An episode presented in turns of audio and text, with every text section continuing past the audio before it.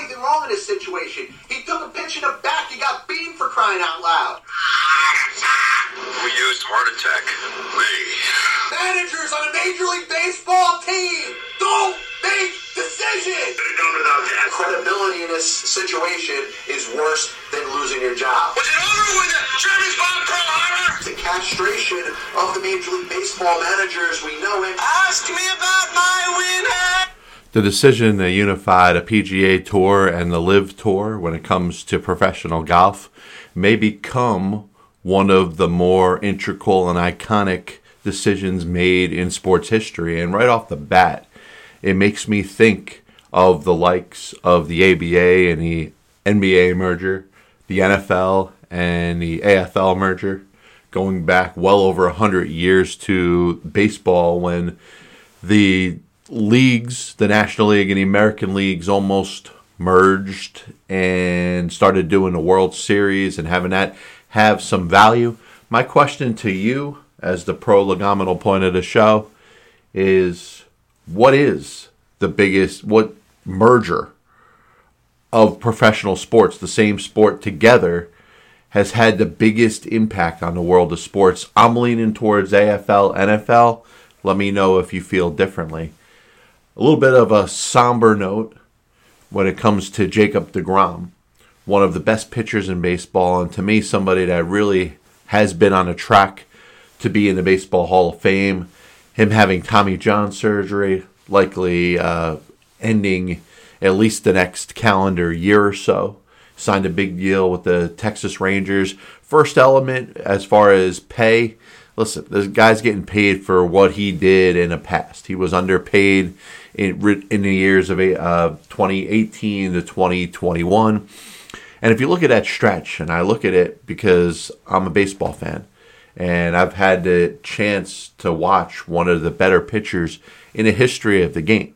And I feel like watching DeGrom from the years of 2018 to 2021, which was the most dominance of a single pitcher. You got to go back to maybe Pedro Martinez in his early Red Sox years from what, you know, 99 to 2003.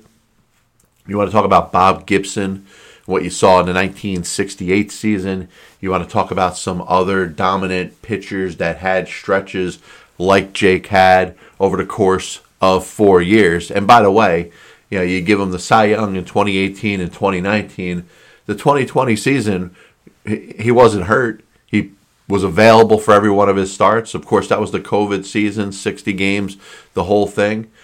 Finished top three in the Cy Young, was good, but, you know, a smaller sample size, 11 starts, you know, may not have seen the best of what he could have done that year, but what he carried over and did at the beginning of the 2021 season was probably some of the best baseball pitch that I've ever seen in my lifetime. That season that he was off to in regards to the start and the 15 starts and a slightly over one ERA and all those strikeouts and just uh, looking like a man amongst boys. It was just an incredible sight. One issue I have with Jake, and I, I hope that he considers this as he goes through his rehab, and obviously he's going to get back on the field at some point. You know, there's uh, certainly things against you when you have that second Tommy John surgery, which Jake had initially back in his early time in the minor leagues with the Mets. And I remember the first game that I ever saw Jake pitch was for the Savannah Sand Gnats, and I had no idea who he was, nor did really anybody that was at that game. But you know, he went out there. I think he threw like five scoreless he was a little bit older than a lot of the pitchers and the position players in that game because he was recovering from Tommy John surgery. But you know, here's somebody that over the last I don't know five six years or so has insisted on throwing just about every pitch max effort. You know, hitting the radar gun well over a hundred for a starting pitcher is not so common in the game today. Justin Verlander, who basically took his place in the New York Mets rotation, can probably explain better about having that fastball to be able to crank up into such high velocity, but not use it on every single pitch, not max out every single pitch, to have a little left in reserve to throw later in the games. But to me, that's not the issue with Jake. And I'm wondering from you know an elbow and arm constructing standpoint whether it behooves Jake to even consider throwing as hard as he has over the last five years or so. Yes, when he's on the mound, it's one of the greatest sights. I mean, I, hopefully I you know painted the correct picture when it comes to what I've seen and what I've had the opportunity to watch from being a fan of Jacob DeGrom and watching him on the mound and dominate uh, my favorite sport like I have never seen in person and like we've seen very few times in a history of the sport. And I look at Jake and I, I wish him the best. Obviously, want to see him back on the mound, uh, competing. Um, I don't care who it's for. You know, he's, he's pitching for the Texas Rangers now. I said that, hey, the combination of DeGrom and Bochy, and this was long before it even happened, you know, would intrigue me a little bit. Would get me to kind of watch a little Texas Rangers baseball. And by the way, they're in first place in a division that – you could say may have been maybe one of the best in baseball. It's got the defending World Series champion Astros. The Seattle Mariners were in the playoffs last year. The Angels seem like they're better. The only team that sucks ass in that division is the Oakland Athletics, and you know that they're not even trying. The owner, the ownership has basically said, you know, screw you, screw the fans, screw the organization. I don't want any talent on this field that's going to be required to make any money and baseball hopefully is moving in the right direction and trying to get that team away from the owner that doesn't deserve to own a professional baseball team. So we're going to get right into today's Saving Sports History segment. And on this day, today is the 7th day of June 2023. So, other June 7th happenings uh, 1966, the New York Mets made a decision to take catcher Steve Chilcott with the number one overall pick, passing on future Hall of Famer Reggie Jackson. A lot of Major League Baseball drafts happened on this day in sports history. 1967, the Yankees took first baseman and eventually the first designated hitter, Ron Blomberg, with the number one overall pick. 1973, the Texas Rangers took talented pitcher David Clyde. The Padres in 1974 selected Bill Almon. The Chicago White Sox in 1977 took Harold Baines. And in 1986, the Pittsburgh Pirates selected infielder Jeff King with the number one overall pick. And then in 2010, the Washington Nationals selected superstar Bryce Harper with the number one overall pick. Now, in 1978, the Seattle Supersonics won the NBA championship, four games to three over the Washington Bullets. 1980, Chris Evert wins the French Open. She would also win the French Open on this day in 1986. Bjorn Borg wins the French Open in 1981. That was his 11th and final Grand Slam title. 1983, Steve Carlton, one of the best pitchers in the history of baseball, let alone the fact that he was left handed and where he ranks amongst left handed pitchers, probably one of the top one, two, or three of all time as a southpaw. For a brief time, was the all time Major League Baseball strikeout leader when he got his 3,552nd passing Nolan Ryan, and of course that was a temporary thing.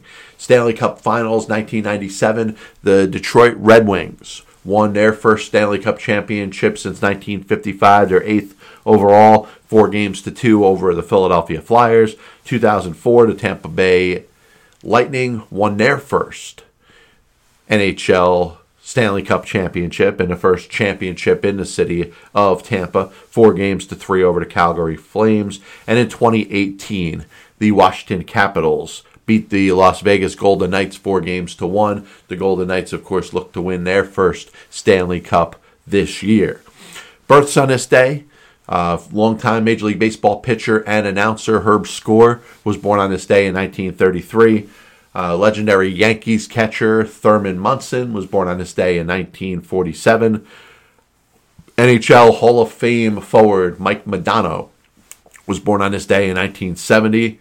And dominating scorer and NBA Hall of Famer Allen Iverson, and one of my favorite players to watch over the course of my life as a basketball fan, was born on this day in 1975. Deaths, tragically, we lost Drazen Petrovic on this day in 1993. Very sad occurrence, and certainly a young man at the age of 28 taken so early in his life with so much more, especially from a basketball standpoint, to offer. Was put in the Basketball Hall of Fame posthumously, and I'm kind of mixed on that. Not that you know I don't I I understand his impact as a Croatian player and the fact that the Basketball Hall of Fame is for world basketball, it's not just United States basketball, but Reggie Lewis similarly died at a young age and had a, a very good career for a couple years in the NBA. I think of Jose Fernandez when it comes to baseball, a pitcher that likely could have been on a Hall of Fame type of run, and he died at such a young age. So I just think that there should be more inclusion when it comes to players that lost their lives and not have one player get into a respective Hall of Fame and other players not considered. I hope that makes a little sense to you. Uh, in 2008, June 7th, we lost legendary and dominant broadcaster Jim McKay really one of the top voices of ABC for many, many years. Uh, those that were around at that time will never forget uh, his call during the tragic bombings in Munich during the Olympics. And he was really just one of the, the best spoken sportscasters and somebody that I've listened to a lot of. And can you know if you're in in the broadcasting world trying to get into that type of of work, he's somebody you could really learn a lot from. And sadly, he died on this day in, in 2008. We also lost former Giants uh, head football coach, got, got him to the Super Bowl against the Baltimore Ravens, Jim Fassel, on this day in 2021. This is the Passed Ball Show brought to you by JohnPielli.com, by St. Aloysius Church in Jackson, New Jersey, by Two Ways.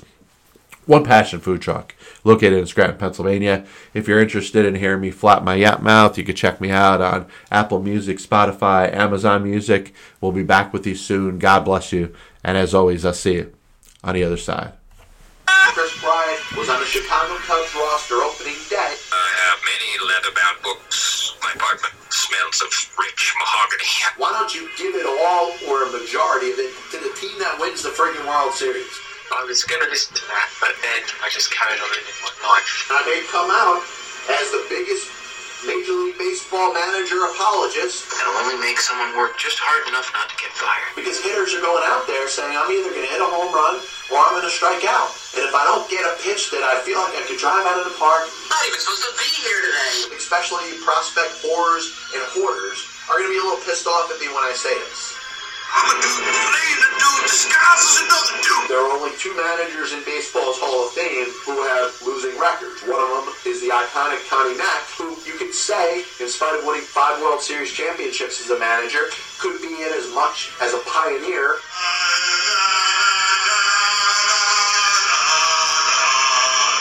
what side of the spectrum they're on? Were they pitching? Were they batting? If your favorite team was pitching and a ball got inside and hit a batter, there's no way that could have been on purpose. But if, you were a fan of the team that was batting and the ball got inside and hit somebody or went behind somebody's head, absolutely 100% unequivocally, that pitcher was throwing at him.